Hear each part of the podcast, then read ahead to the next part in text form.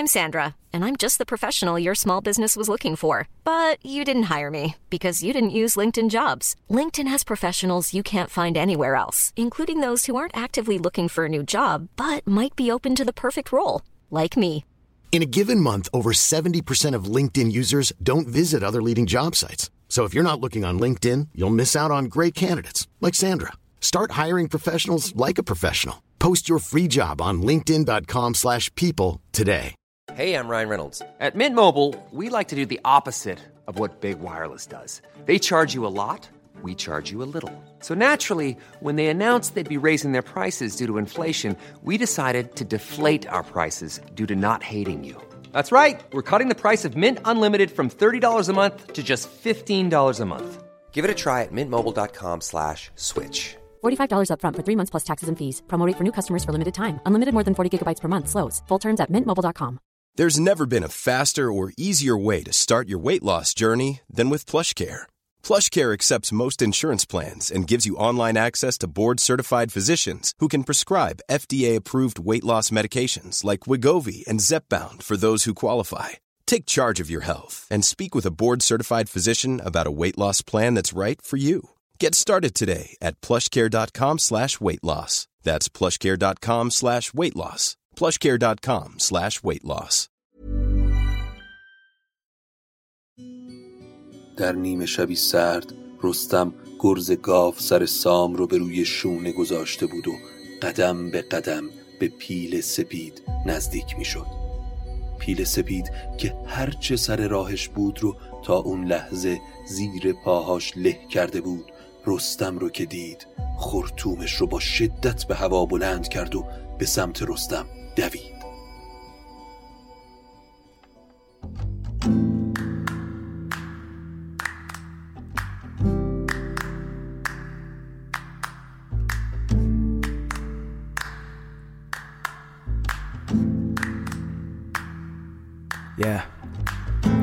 اگه حالت گرفته است، چشات پف کرده و خسته است، پاشو چای دم کن، کیک تو فر نوشین و گوش کن به داستان این و فر.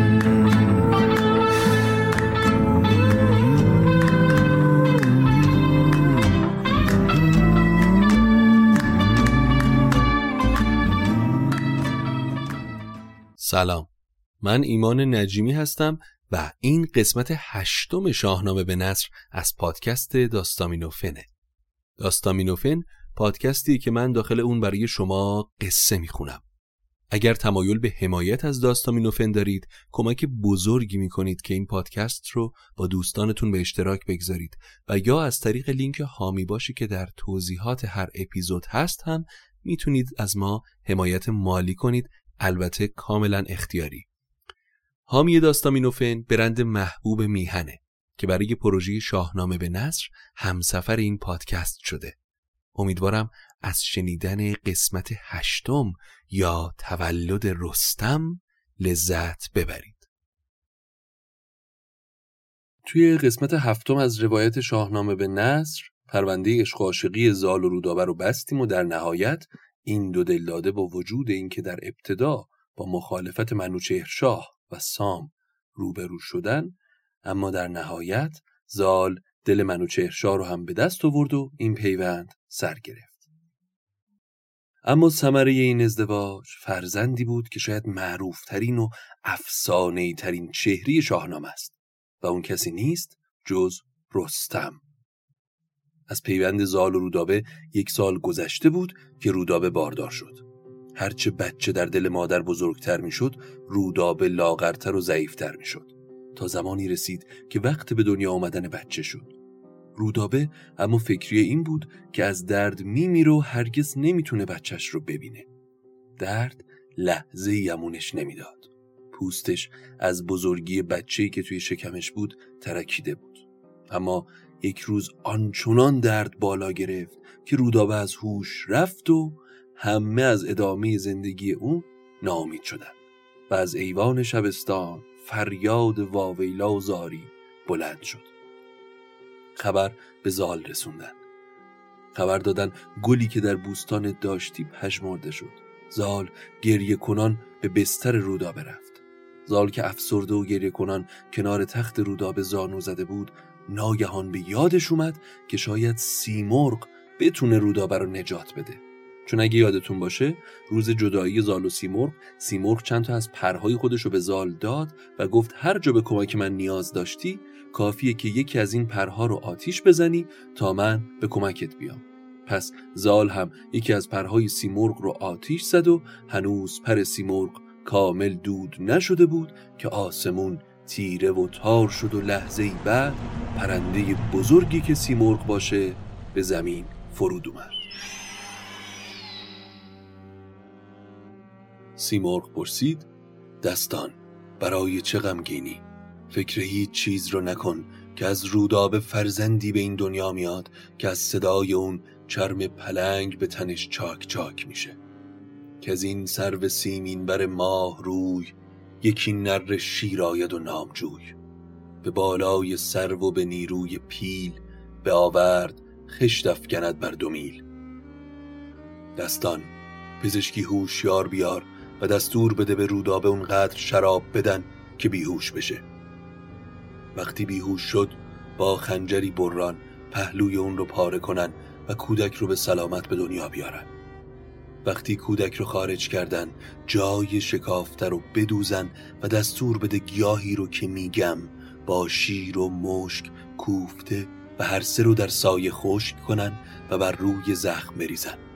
وقتی این کار رو کردن پر من رو به جای زخم بمال تا زخم کامل خوب شه.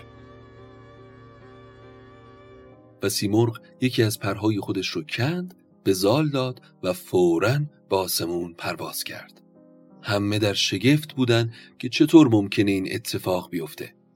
سیندخت گفت: چطور ممکنه فرزندی رو از پهلوی مادر به دنیا بیاری؟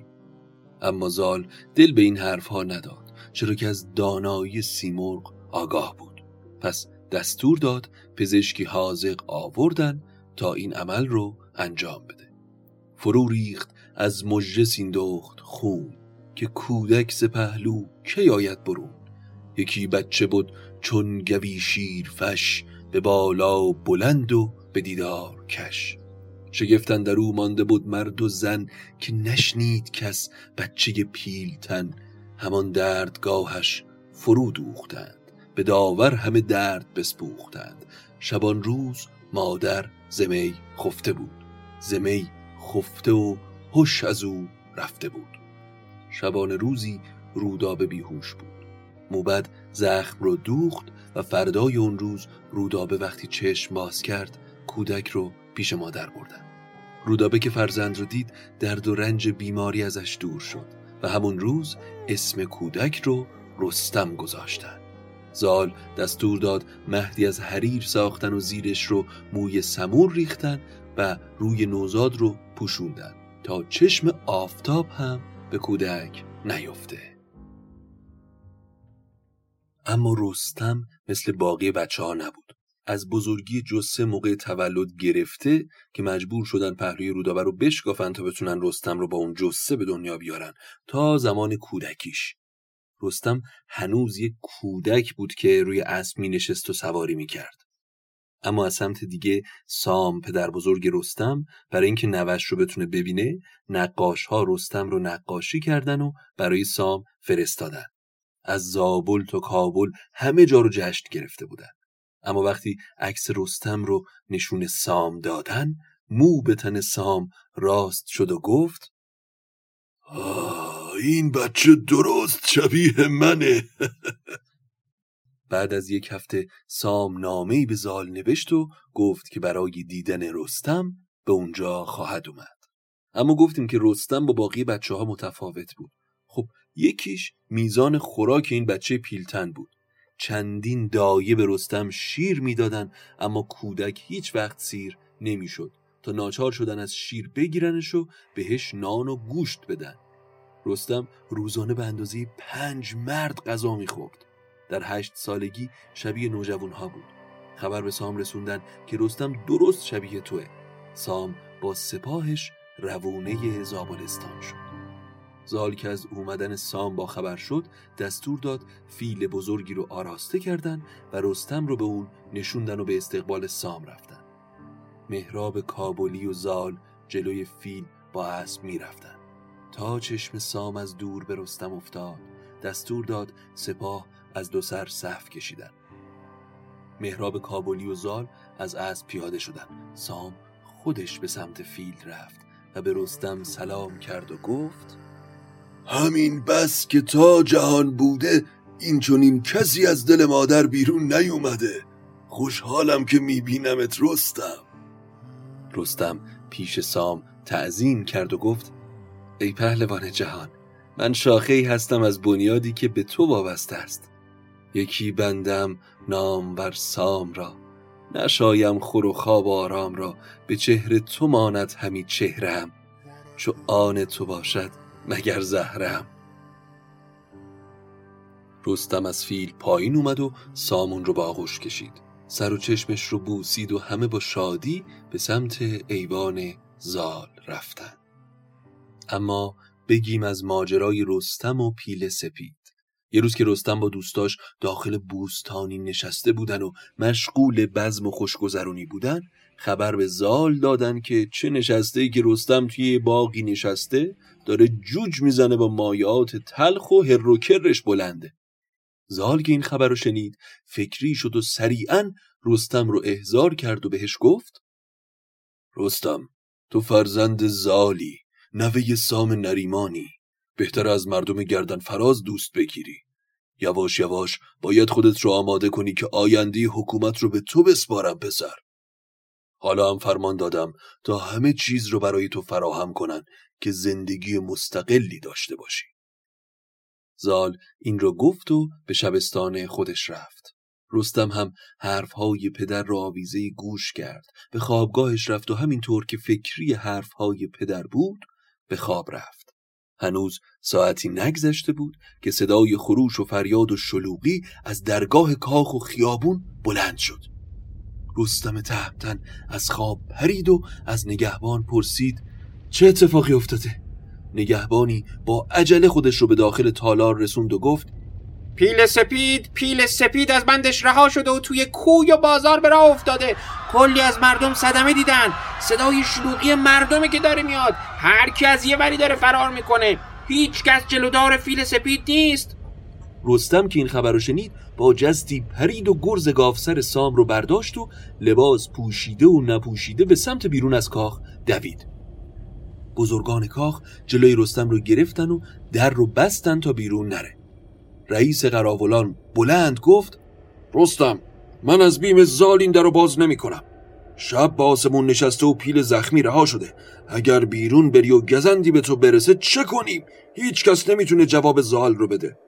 رستم سرخ شد و مثل یک گاو زخمی با یک مشت رئیس قراولان رو به سمتی پرت کرد و دیگه کسی جرأت نکرد جلو بیاد. گرز به دست به سمت پیل سفید دوید. تهمتن وقتی به سمت فیل سفید رسید نعره بلندی زد تا حواس فیل رو به سمت خودش جلب کنه. فیل تا رستم رو دید به سمت اون دوید. میون راه هرچه که سر راه فیل بود زیر پاهاش خرد و خاکشیر می شد.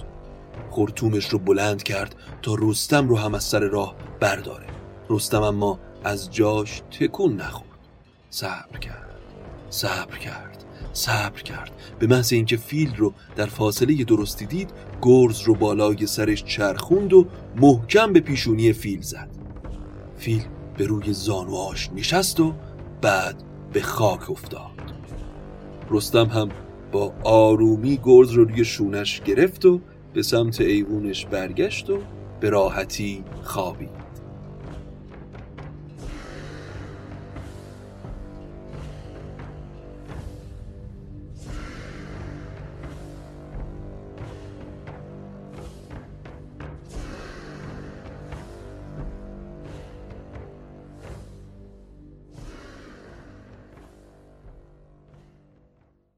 وقتی که صبح شد زال به ایوان خودش اومده بود که خبر رسوندن شب پیش رستم با گرز سام پیل سپید رو با یک ضربت کشته.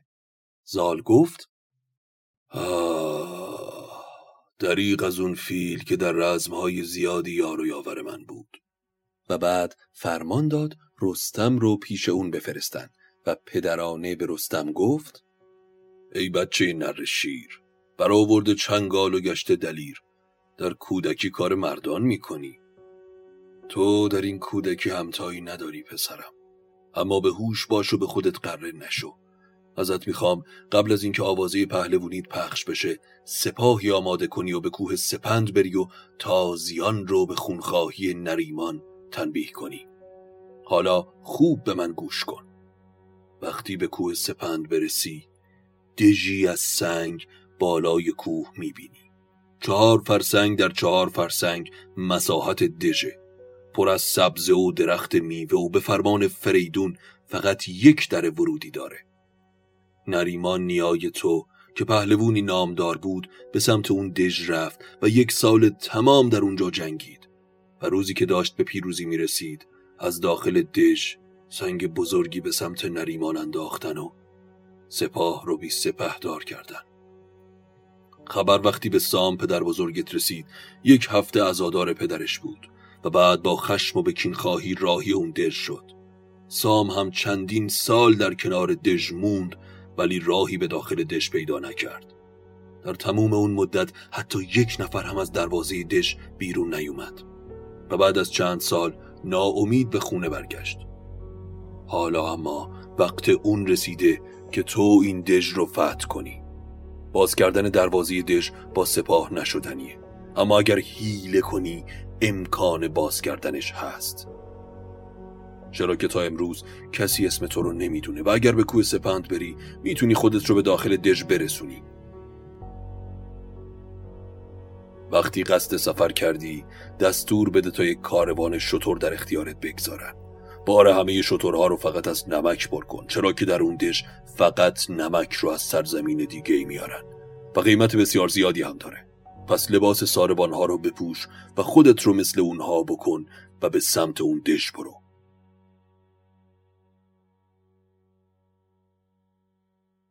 رستم کاروانی شتر فراهم کرد و گرز و ابزار جنگی رو میون نمک ها پنهان کرد و با چند نفر از پهلوانهای مورد اعتمادش به سمت کوه سپند حرکت کرد. به دژ سپند که رسیدن دیدبانها به فرمانده دژ خبر دادن که کاروانی به نزدیک قلعه رسیده. فرمانده دستور داد شخصی رو بفرستید تا کل کاروان رو جستجو کنه و ببینه که اونها چه باری دارن. مردی از قلعه بیرون اومد و به سمت رستم رفت و گفت: هی کاروان سالار، چه باری به شترهات داری؟ بگو تا اگر به درد مردم ما میخوره به فرمانده قلعه خبر بدیم. زودتر پیش رئیست برو و بگو که بار من همش از نمکه.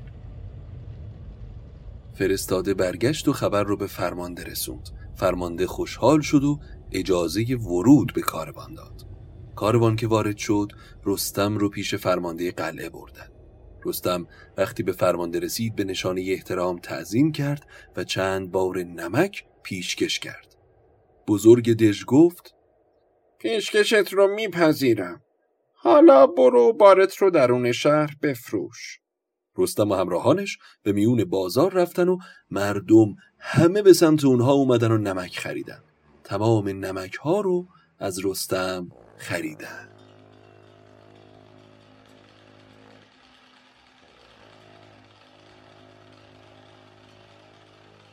وقتی که شب از نیمه گذشت رستم به آرومی پهلوانها رو از خواب بیدار کرد.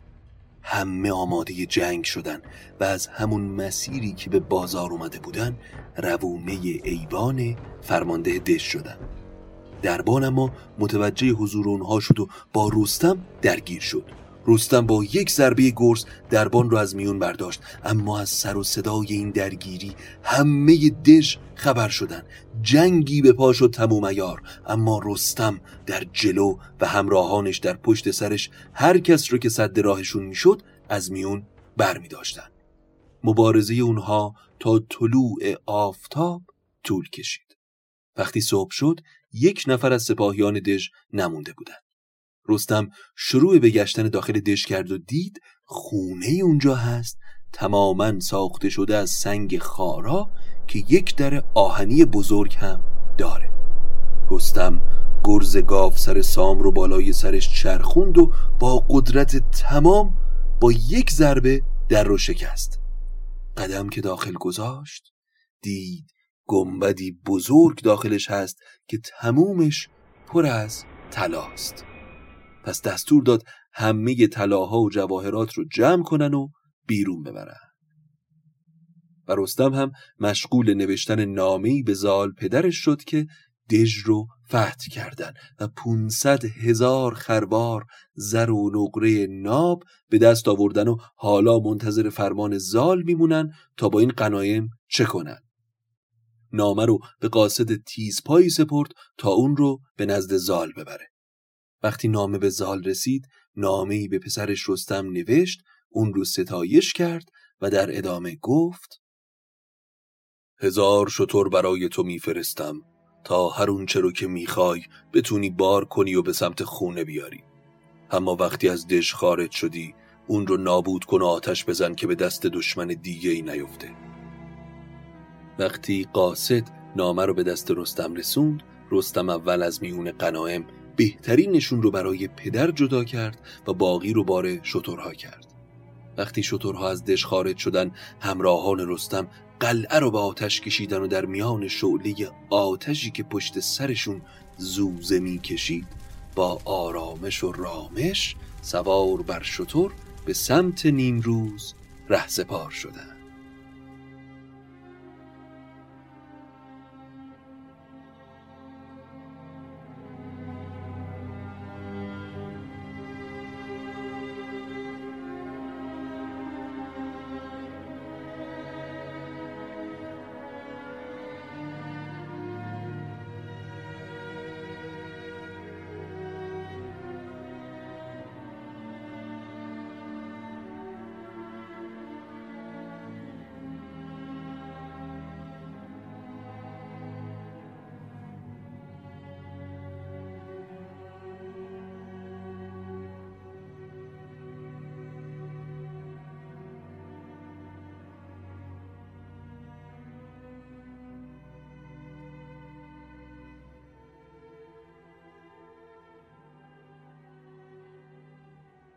ممنون از برند دوست داشتنی میهن که حامی شاهنامه به نثره. خب فکر میکنم از داستان منوچهر شاه دور افتادیم. حالا وقتشه که برگردیم به داستان منوچهر، چرا که شاهنامه داستان شاهانه. منوچهر 120 سال زندگی کرد و وقتی کار به اون جایی رسید که باید بار سفر از این دنیا میبست، ستاره شناسان دورش جمع شدن و براش از آسمون و زمین داستانها گفتن. منوچهر را سال شد بر 260، ز گیتی همی بار رفتن ببست. ستاره شناسان بر او شدند، همی ز آسمان داستانها زدند. ندیدند روزش کشیدن دراز، ز گیتی همی گشت بایست باز. بدادند زان روز تلخ آگهی، که شد تیران تخت شاهنشهی. گه رفتن آمد به دیگر سرای، مگر نزد یزدان بیاید جای. منوچهر شاه ای شاه ایران، هرچه خواهی بگو و بکن. مبادا که مرگ از راه برسه و تا اون چرا که باید بکنی انجام نداده باشی. منوچهر وقتی از این اتفاق باخبر شد همه موبدها و بزرگان رو احضار کرد و هرچه در دل داشت به اونها گفت و بعد رو به پسرش نوذر کرد و گفت که این تخت شاهی فسون است و باد، برو جاودان دل نباید نهاد. مرا بر 120 شد سالیان، رنج و به سختی ببستم میان. بسی شادی و کام دل راندم، بر از من درون دشمنان ماندم. به فر فریدون ببستم میان، به پندش مرا سود شد هر زیان. به جستم ز سلم و ز تور سترگ، همان کین ایرج نیای بزرگ. زان پس که بردم بسی درد و رنج، سپردم تو را تخت شاهی و گنج. چنان چون فریدون مرا داده بود، تو را دادم این تاج شاه آزمود. 120 سال زندگی کردم و اون چه رو که فریدون گفت انجام دادم. جهان رو از بدکاران پاک کردم. چقدر شهر ساختم. حالا پس از اون همه رنج حکومت رو به تو میسپارم و وصیت میکنم جز نیکی با خلق نکنی. هرگز از یزدان پاک رو بر نگردون. کنون نو شود در جهان داوری، چون موسی بیاید به پیغمبری. پدید آید آنگه به خاور زمین، نگردها نتابی برو بکین.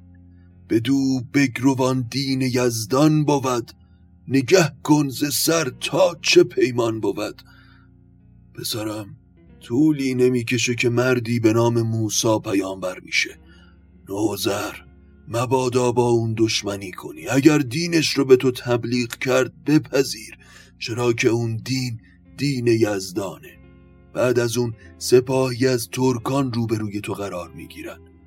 فرزند پشنگ دشمن تو میشه و تورانیان کار رو بر تو تنگ میکنن.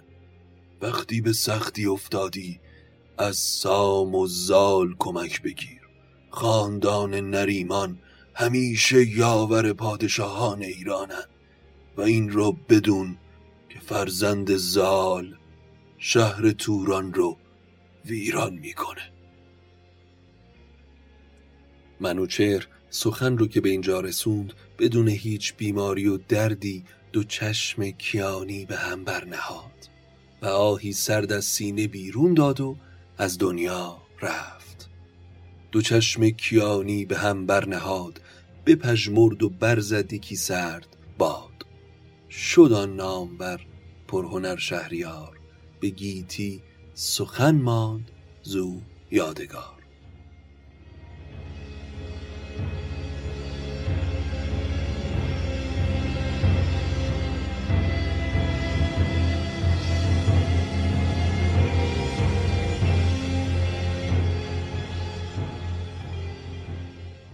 این هم از اپیزود 8 روایت شاهنامه به نثر که امیدوارم لذت برده باشین. اما من در انتهای این اپیزود میخوام یک پرانتزی رو باز بکنم و یک توضیحاتی رو بدم. در انتهای وصیت منوچهر به نوذر، اگر که یادتون باشه، منوچهر اسمی رو آورد به نام پشنگ. تو این قسمت من میخوام از اسامی که تحت عنوان پشنگ در شاهنامه داریم به شما یک سری اطلاعات بدم که اینها رو با هم اشتباه نگیرید. پشنگی که اینجا منوچهر در وصیتش به نوذر ازش یاد میکنه که فرزندش به جنگ ایران میاد، یعنی فرزند این پشنگ به جنگ ایران میاد، با اون پشنگی که ما توی اپیزود 4 بهش اشاره کردیم متفاوته. ما توی شاهنامه 3 مورد پشنگ یا بیشتر داریم، اما من اینجا به 3 تای اونها اشاره میکنم که مهمترین هاشون هستن و در روند داستان تأثیر گذارن. پشنگ اول برادرزاده فریدون و داماد ایرجه، همون فریدونی که ضحاک رو به بند کشید. توی اپیزود 4 تحت عنوان اپیزود منوچهر ازش گفتیم که وقتی ایرج به دست برادرانش سلم و تور کشته شد، یکی از زنان بارگاهش از اون فرزندی رو باردار بود که وقتی تحت حمایت فریدون اون فرزند به دنیا اومد دختر شد و فریدون دختر رو به همسری برادرزادی خودش پشنگ در آورد و از اون ازدواج همین منوچهر شاهی که الان وصیتش رو شنیدیم به دنیا اومد. اما پشنگ دیگه کدومه؟ پشنگ دوم بانی و بنیانگذار کشور توران پس از توره که باز در همون قسمت 4 گفتیم که سلم و تور به دست منوچهر شاه کشته شدن و این کسی که منوچهر در وصیتش اشاره میکنه که فرزندش به جنگ با نوذر میاد، همین پشنگ بنیانگذار تورانه. و پشنگ دیگه‌ای که به اسمش در آینده بر میخوریم پسر افراسیاب یا شیده یا شیده است که نبیره پشنگ دوم مؤسس سلطنت کشور تورانه. خب این توضیحات رو گفتم خدمتتون بگم که این اسامی رو با هم اشتباه نکنید. امیدوارم که از شنیدن اپیزود 8 لذت برده باشین. توی اپیزود بعدی به پادشاهی نوذر میرسیم و ادامه قهرمانی ها و داستان های جذاب رستم. پس تا اپیزود بعدی، خدا نگهدارتون.